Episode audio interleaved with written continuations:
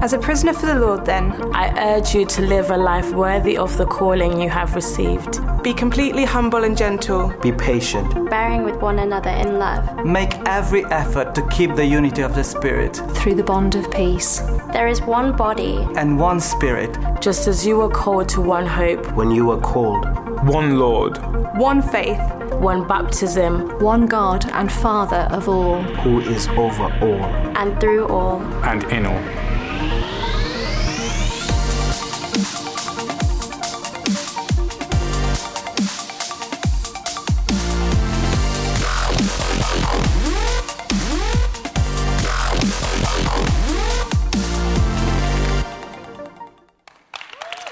Thank you and welcome to part two of this series, Transformed Living. We're looking at Ephesians, which I have to say is my favorite book in the Bible. And in the first half, Ephesians 1 to 3, it's a game of two halves. In the first half, Paul's quite theological. He gives this torrent of truth that pours out of him about the amazing things that God has done through Jesus Christ. I often think reading Ephesians 1 to 3, it's so dense and such an incredible torrent. It's like standing under a waterfall. And in our little minds, it's like trying to fill a champagne glass under a waterfall. You know, you just cannot take it all in, but it's an amazing experience even trying. And then, having been very theological, Ephesians 1 to 3, Paul in chapter 4 onwards gets quite practical. So, this is what God has done, Ephesians 1 to 3. Now, this is what we must do in our application of the theology. In other words, Ephesians 4, verse 1, Paul turns a corner and says, Therefore, I urge you to live a life worthy of the calling you have received. We are royalty, as Dave said last week, so we need to live like it, live up to our calling. I saw a, a, biographical piece by Prince Charles, I think in an interview, where he was saying that when, as a prince, he was caught in a misdemeanor or doing something naughty that he shouldn't have, his father would often say to him this powerful line for a prince My dear boy, remember who you are. Now, when you're a prince, that's powerful. Come up, live up to your calling. Now, the question for us then is how? How do we live a life worthy of all that God has done for us? Well, chapter 4 to 6 is going to get very practical. It's as if in chapters 1 to 3, Paul says, I've taught you the great theology in church. Now it's as if Paul is going to come in the back door of our homes, sit down at the kitchen table, and say, Now let's work it out here. In the domestic context, husbands and wives, children and parents, in the work context of colleagues and so forth, this is how we are to live out our calling. And there are two great burdens for the Apostle Paul. Number one is unity, and that's particularly the focus in chapter 4. And then number two is purity. That's particularly for chapter 5. So today our focus is on Christian unity. And our memory verse for this week is Ephesians 4, verse 3. Perhaps we could say this verse together, loud and clear, as an expression of our unity and an attempt to memorize the verse. Are we ready? Make every effort to keep the unity of the Spirit through the bond of peace. Could we try that one more time with a little bit more volume? Could we just turn the volume up? Make every effort to keep the unity of the Spirit through the bond of peace. Now, when I read that uh, verse, I think of three observations that lead me to three questions. First observation Paul is very passionate about Christian unity. Make every effort. So, first question why does Christian unity matter so much? Secondly, I observe that Paul thinks of unity as not something we must create or work up, but as a gift that we have already been given. Keep the unity, he says. So, my second question is what is the basis of Christian unity? And then, thirdly, I observe that Paul is expecting us to do something practical off the back of this. So, my third question is how? How can we practically keep the unity of the Spirit? Why, what, and how. Firstly, why? Why does Christian unity matter so much to the Apostle Paul, to God Himself? As you get hold of Christian unity, as I've been wrestling and thinking through this message, it's almost as if I initially went to get hold of this subject almost like it was just a rope, an isolated rope. But as I've begun to pull on this rope, I've realized it wasn't a rope, it was actually an elephant's tail. In other words, the subject of Christian unity is not an isolated small topic about how Christians should be nice to one another and sit around a campfire and sing Kumbaya, my Lord, or whatever it may be. It's much bigger than that. Christian unity is attached to the whole of Christian theology. Christian unity is attached to the whole purpose of God for creation. Now, let me explain what I mean by taking us back to Ephesians 1, verse 10, which I believe Paul gives almost as a keyhole through which we are able to look into the future and answer this question What is God's ultimate purpose for this world and everything in it? Ephesians 1, verse 10 simply says this God's plan for the fullness of time is to bring all things under one head, Christ. The final purpose of God, peer with me through the keyhole, would you, just for a moment, and imagine a world where everything is once more brought to total harmony because it's all brought back under the one headship of Jesus Christ. Now, I don't know about you, even if you're not a Christian today, doesn't that resonate with something in every human heart that we long to see?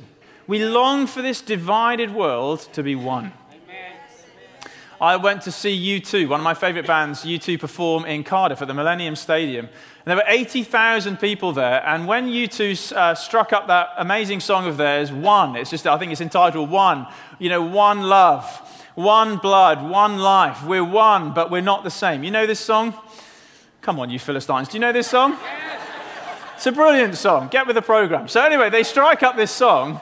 And 80,000 people are singing it like an anthem of all humanity. It's, it's like this cry, and people were literally crying because deep in the human heart, there's a desire to affirm the oneness against all the division.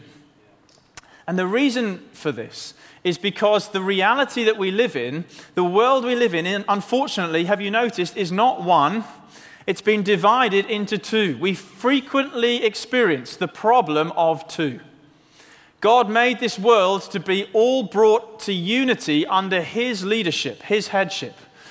But unfortunately, through a rival competitor, the Bible refers to as Satan, a rebellion has been led and introduced to a world that was made for one is the problem of two. Now you've not just got God, but you've got his rival, Satan. Not just good, but evil. Not just angels, but demons. Not just life, but death. Not just heaven, but hell, the problem of two. And that problem has utterly pervaded every inch of this world, more than we realize because we're so used to it. We're used to humanity being divided against itself in two. But the original purpose of God, made expressly clear in Adam and Eve, is that the two should become one. That's a line from Genesis before the Spice Girls got hold of it, right? The two become one. And it's a symbolic depiction of the absolute unity that God intended for all of creation, brought to harmony under one head, but we've been fractured into two. Adam turns against Eve, Eve turns against Adam. And when, when mum and dad start fighting, guess what happens to the children? Chapter 5 of Genesis Abel is murdered by his brother Cain. And the brotherhood of humanity is broken by the problem of two. Ever since we are over familiar with turning on our TV screens and just witnessing the problem of two. Black against white in America at the moment. The utter devastation of Syria and the civil war and factions and splits and closer to home, even in our politics, as Brexit is worked through, we're just over familiar with the problem of two. And much closer to home, you may live in the problem of two. You may be from one of these, a family, and, and it's tragic for you and it's a great heartache because mum and dad were meant to be one and they've become two. Siblings that were meant to live as brothers and sisters, now they don't speak to each other. Some things come in between. We're over familiar, are we not, with a world that suffers from the problem of two. And into that world, as the human heart aches for one, Paul says, Well, would you just look with me through the keyhole for a moment? I promise you, God's purpose for the fullness of time, Ephesians 1, verse 10, is that all things will be brought back under one head through Jesus Christ. Hallelujah. Yeah. What a hope. What a vision for a fractured world to be made harmoniously united again because there's only one head, Jesus Christ.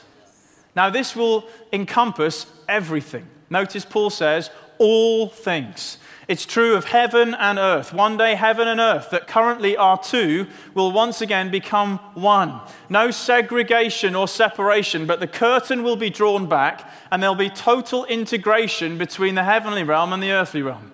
The glory of the Lord will fill the whole earth.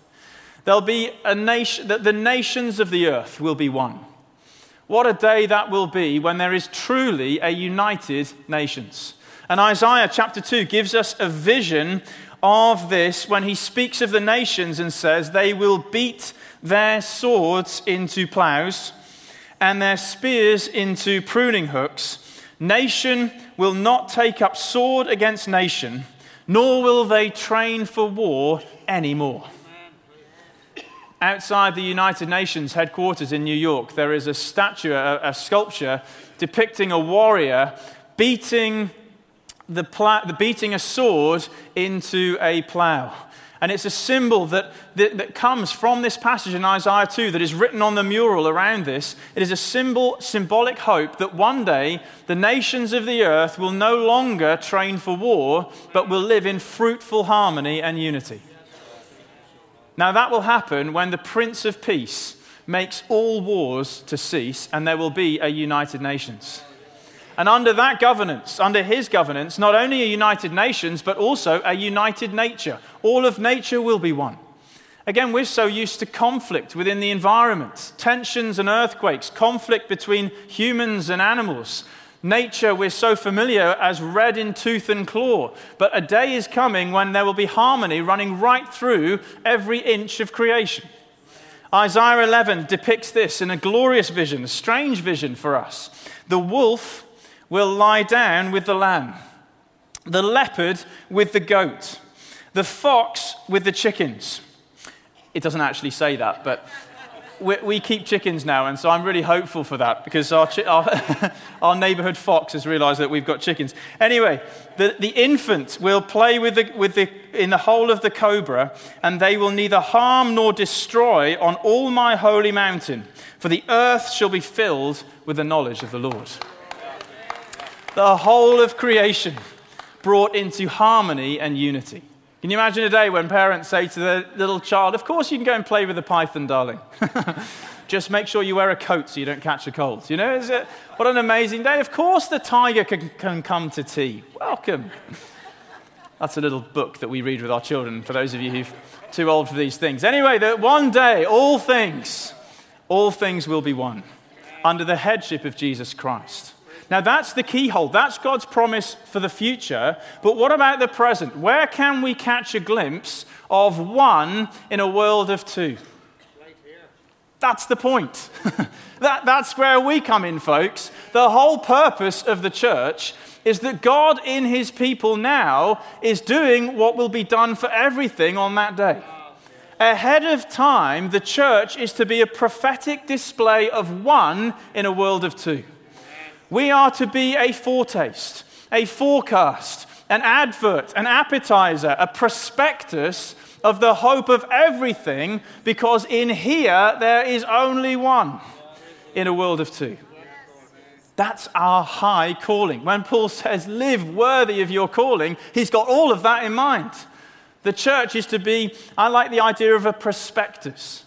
You know, you may think about buying a new home that's not yet been built or whatever it may be, and you, you may be given a prospectus in which are, if you like, graphics and visuals that say it will look something like this. Do you want to buy into it? And to a world of two, the whole point of the church is that we are the prospectus. We're able to say it's going to look something like this. Do you want to buy into it? The hope of God for all things to be reconciled under Christ. Now, that's why Paul is, well, frankly, obsessed that Jew and Gentile must be one. Not two churches, but one church, eating and worshiping and praying together. Why? Well, that's the whole purpose of God, to display the reunification of all things starting in the church. What does he say in uh, Ephesians 2:14? For Christ himself is our peace. He has, listen, he has made the two into one. That's his point and purpose for the church. That's our holy calling. Whereas out in the world around us, two is a scene of division, black against white. In the church, black and white, we're one, aren't we? Under Christ, those differences don't matter to us. We are one in Jesus. Male and female may be divided in the world, but not in here because we're a prospectus of one. What does Paul say? Galatians 3:28. Therefore there is neither Jew nor Greek, slave nor free, male nor female, all are one in Jesus Christ. Now that is our high calling. We are to live up to the calling to be a prospectus and a display, a prophetic sign now of what is to come for all things. And that's why Paul is so concerned for Christian unity. Here's how Peter O'Brien puts it, commenting on this passage The church is the pilot project of God's purposes, and his people are the expression of the unity that displays to the universe its final goal and ultimate hope. When we start talking about Christian unity, we think we're getting hold of a rope, and then we realize it's the elephant's tail. Do you understand what I mean now? My relationship with you, with Tony, with Diana, with whoever, it's not just about us, folks. This is not some isolated rope. When we have a bit of a tug of war with Christian unity and we divide into two, we're pulling on the elephant's tail there. Don't be surprised that the whole of Christian theology turns around and looks at us and says, What on earth are you doing? You're called to be one. You cannot afford to split into two. It's too big, it's too important for that. The church must be a place where we work through our differences by the grace of the Holy Spirit that we might display one to the whole world. Now, if that wasn't enough, that's the why it matters. The second uh, thing that Paul turns to is what is the basis of our unity? And here he sort of picks up the the theological kitchen sink and sort of throws that at us, namely the doctrine of the Trinity. He wants us to see that our unity, not only if we look through the keyhole, is it the hope of the whole cosmos, but our unity, if we look beneath us, is deeply rooted in the very being and nature of God Himself. Paul, therefore, in Ephesians 4 4 to 6, pulls together a number of statements, staccato short statements, each one prefaced with the word one. And he wants here to outline what we all have in common that we are one. So he says there is one body, the church, because there is one Holy Spirit. There is one Lord, Jesus Christ. Therefore, there is one faith and one baptism. There is one God who is Father of us all. And what he's doing, you notice, is structuring our oneness around the threeness of God Father, Son, and Holy Spirit. See, when we take hold of the doctrine of the Trinity, this is not a seminar or a lecture in the doctrine of the Trinity, this is a practical application. It's got two sides to it. The first is that we can emphasize, notice, the diversity or the threeness of God. God is three persons Father, Son, and Holy Spirit. And therefore, within the very being of God Himself, there is difference and distinction and diversity. God is three persons, and yet turn the coin over, and He is one God. There is an absolute unity and harmony. So, in the very being of God, the glory of God is this that He is unity and diversity. He is absolutely one God, yet expressed in three persons. Now, here's the point Paul takes these truths and he says, and the whole idea of us as a church is that we are a reflection and a display of that glory of God, for we have been made and recreated in the image and likeness of God. I remember going to the, I think it was the Musée d'Orsay, um, museum in Paris, with, uh, with my wife. And I remember, uh, as well as the many beautiful artworks on the walls, in one of the rooms, the art was on the ceiling. Think it was a Renaissance artist. They often painted on the ceilings. And one of the problems with this is that you wanted to appreciate the, the art, but it hurt to look up for so long, a crook neck. And so, what they'd kindly done is they'd positioned strategic mirrors around the room that if you stood by the mirror and looked into the mirror, you captured below the beauty and the glory that was above you. Now, the church, we as a local church, are one of God's strategic mirrors placed in our communities to capture down here below something of the glory of God above. In other words, we are to reflect His beauty. And so the two truths of God, unity and diversity, are to be seen in the local church. Firstly, because our God is three, there is diversity within his church. God is not a single isolated individual who is committed to uniformity. He's not some McDonald's CEO planting replica outlets around the world. God loves diversity. God loves the glory and the beauty of difference when it's brought into unity and harmony. And therefore, he wants that expressed within his people. Notice, therefore, there is no uniform that you have to work wear to come to church. Because we're not into uniformity, we're into unity with diversity. And notice if you take a look around you, the extraordinary diversity within, captured within this one church. To quote U2, we're one, but we're not the same. Have you noticed? I was chatting to a chap last week and in the atrium called Bibi, who is a French speaker from the Congo who was brought to Kingsgate by a Ugandan. And here's me, a British guy, chatting to Bibi, and we are one. We're brothers in Christ, but we're not the same. And God loves that diversity captured in His church. Bibi was saying to me a beautiful thing. He said, I feel at home here. Isn't that a fantastic thing for a French speaker from the Congo brought by a Ugandan to say in Peterborough? How can that happen? It's the glory of God in the church. I was chatting to another guy, actually. He's a car park attendant. And uh, I couldn't understand much of what he was saying because of the sort of language barrier, cultural barrier. But uh, nevertheless, we knew as we talked that we are one, brothers in Christ. His name was Gordon, actually. He's from Glasgow. Um, and hence why I couldn't understand a word he was saying. But we're brothers in Christ. He actually texted me. I said this in the first of. He texted me and said, uh, "Totally offended, never coming again." Um, we're friends. We're brothers in Christ. It was actually a lot easier to understand Bibi from the Congo than Gordon from Glasgow, but, but we're all one through Jesus. Now, that diversity is within Kingsgate. Have you noticed there's also extraordinary diversity beyond Kingsgate in the global Christian church? Not all churches worship the same. Have you noticed this? And sometimes when you're very used to one style, it can be a bit of a shock to the system to go to a church that's very different. But actually, we want to affirm that our unity is not through the externals of how we worship, the songs that we sing. Our unity is deeper rooted than that in the very being of God Himself. We're Christians not because we all sing the same songs, but because we all serve the same Lord. We're one, but we're not the same.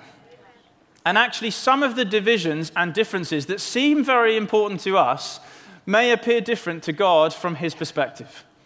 The other week, I took my son up uh, Scafell Pike in the Lake District, uh, mountain. And uh, if you know the Lake District, you may know it's famous for its dry stone walls. And uh, these walls stretch the length and breadth of the, of the Lakeland Fells on, to mark out the fields for the sheep. And if you um, think of the walls from a sheep's perspective, they are rather dominant. They dominate the whole landscape. From where a sheep is looking, all they see is the wall that separates them from the other fields. In fact, I, I, don't know for sure, I can't prove this, but it's possible that sheep even wonder whether their field is in fact the only field, or at least the only true field that the farmer has, right? But as we ascended Scafell Pike, we gained a different perspective. Looking down from high up, Actually, those walls were not part of the problem, but part of the beauty.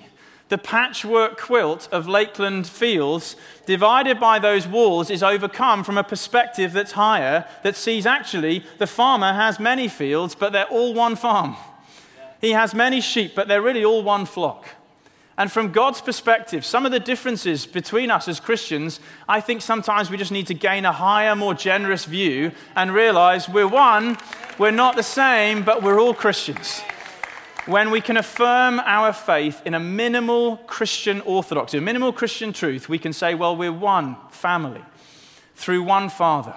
And that's what Paul comes on to. Because God is three persons, there's diversity, but because God is one, there is unity. We are one. And that's what he turns to. He says, Well, given all the diversity in this church and in the global church, what is it that makes us one? Well, he outlines several truths, as I've said, all beginning with one. There is one Spirit, one body, one Lord, one faith, one God and Father of us all. And we may worship differently externally, but we are one when we can say that we believe those truths and we hold to them as Christians. Now, on that basis, then, Christian unity needs to take a two handed approach. One hand is a closed hand, and the other hand is an open hand. Let me explain what I mean. I think Paul, in Ephesians 4, verse 4 to 6, is giving us the minimal truths that need to go into what I'm calling the closed hand. These are the truths that you can't be a Christian if you don't believe these things. And if you affirm these things, you find a total unity with every other Christian in the one church of our one God. So we affirm in the closed hand that there is one Lord Jesus Christ. There is one Father, and that makes us one family. There is one Holy Spirit who makes us one body. These things are not optional, they're absolutely essential for every Christian to believe. But in the open hand, we can place, if you like, not the primary issues, but the secondary issues. There are other things that are important, but they're not worth fighting and dividing over. We may differ on worship styles, but we're not going to pick a fight about it. We may differ on the age of the earth and the exact way that God created things, but we're not going to pick a fight over it. We may differ on gender roles. We may differ on the specific understanding of the sacraments, the Lord's Supper and baptism. But these are things we can hold in the open hand, affirming instead that our unity is rooted deeper than those things in our God Himself. One Lord, one faith, one baptism. Now, as Christians, unity is crucial when we get the right things in the right hands. We must not take things out of the closed hand and put them in the open hand as if they're optional. There is one Lord Jesus Christ, and that's not up for discussion. there is one way to be saved, and it's to call on his name. But equally, we must not take things from the open hand and put them in the closed hand as if they are of first importance. I was reading, uh, there, there, was an event in, in church history in 1054 AD called the Great Schism, which, as the name suggests, it was the moment when the Western Catholic Church and the Eastern Orthodox Church formally excommunicated each other and went their separate ways. Now, among many reasons given for dividing, one of the reasons that the Catholic Church gave for dividing against the Orthodox is because the Orthodox priests had beards. And the Catholic Church were convinced that real priests wouldn't have beards. Now, I, my point is this can we agree that we put stubble in the open hand, right? Not in the closed hand. You may or may not like beards, but come on, let's not pick a fight over it. There's more important that the things that we can unite on are much greater than the things we might divide over. Or, as St. Augustine put it, in the essentials, in the essentials, unity, in the non essentials, liberty, and in all things, love. That's the basis of our Christian unity.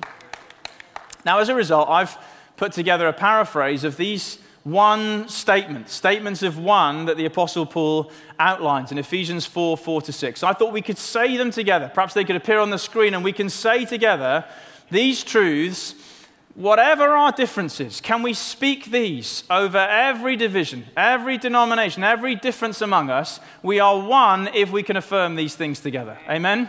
So let's say together we share the one Holy Spirit, so we are one body. We believe in one Lord Jesus Christ, so we are one people. We belong to one Father God, so we are one family. That is the basis of our Christian unity. Now, having shown us why it matters so much, peering through the keyhole, and having allowed us to see ourselves as a mirror of the unity and diversity of God Himself, deeply rooted in, the, in God's eternal being, Paul then turns very practically to say, given how precious this whole thing is, how can we keep the unity that we've been given? Very practically now, I imagine Paul almost giving to the church, giving to us an incredibly valuable item, maybe a vase or uh, an expensive piece of furniture. And it's as if, as we're about to take it away, he shouts after us, Be very careful with that. You know, that's worth a lot of money. Take extra care. Mind your step now. When we hold Christian unity, when we manage our relationships together, we're involved in something incredibly precious. This is not just an isolated rope, you and me. This is the elephant's tail. It's all captured in how we are one. So we need to be very careful. And two things Paul outlines. The first is be completely humble. He says that's one of the ways to take good care of Christian unity. Be completely humble. Remember that pride so often is the wedge that comes in to drive apart those who should be one. It's when I dig my heels in. It's when I start digging my fortified trenches of position by justifying my actions and telling other people how terrible you've been to me. And as I do this all the time, I'm digging myself in to defend my position. That's just pride, isn't it? We can't afford that kind of pride. We're called to display one to the world. We can't dig trenches. We need to be completely humble. We need to get down on our knees like the head of all things, Jesus Christ, who got down on his knees to wash our feet. We need to join him in acts of humility that says, hey, I may have been offended, but with God's help, I'm going to get through that offense. I am not going to allow two when we are called to be one.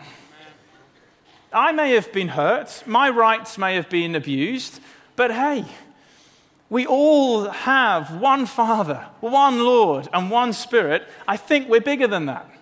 I think what we have in common is greater than the things that currently divide us. I refuse to settle for two. Let us be one.